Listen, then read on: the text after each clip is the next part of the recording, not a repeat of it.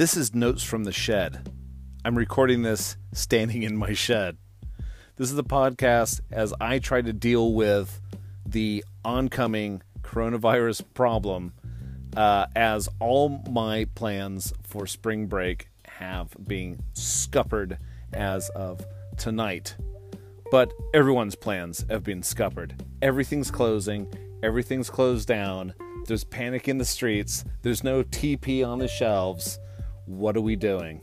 So this will be a little diary, but also a conversation with people in the same situation as me. That is everybody. Welcome to Notes from the Shed.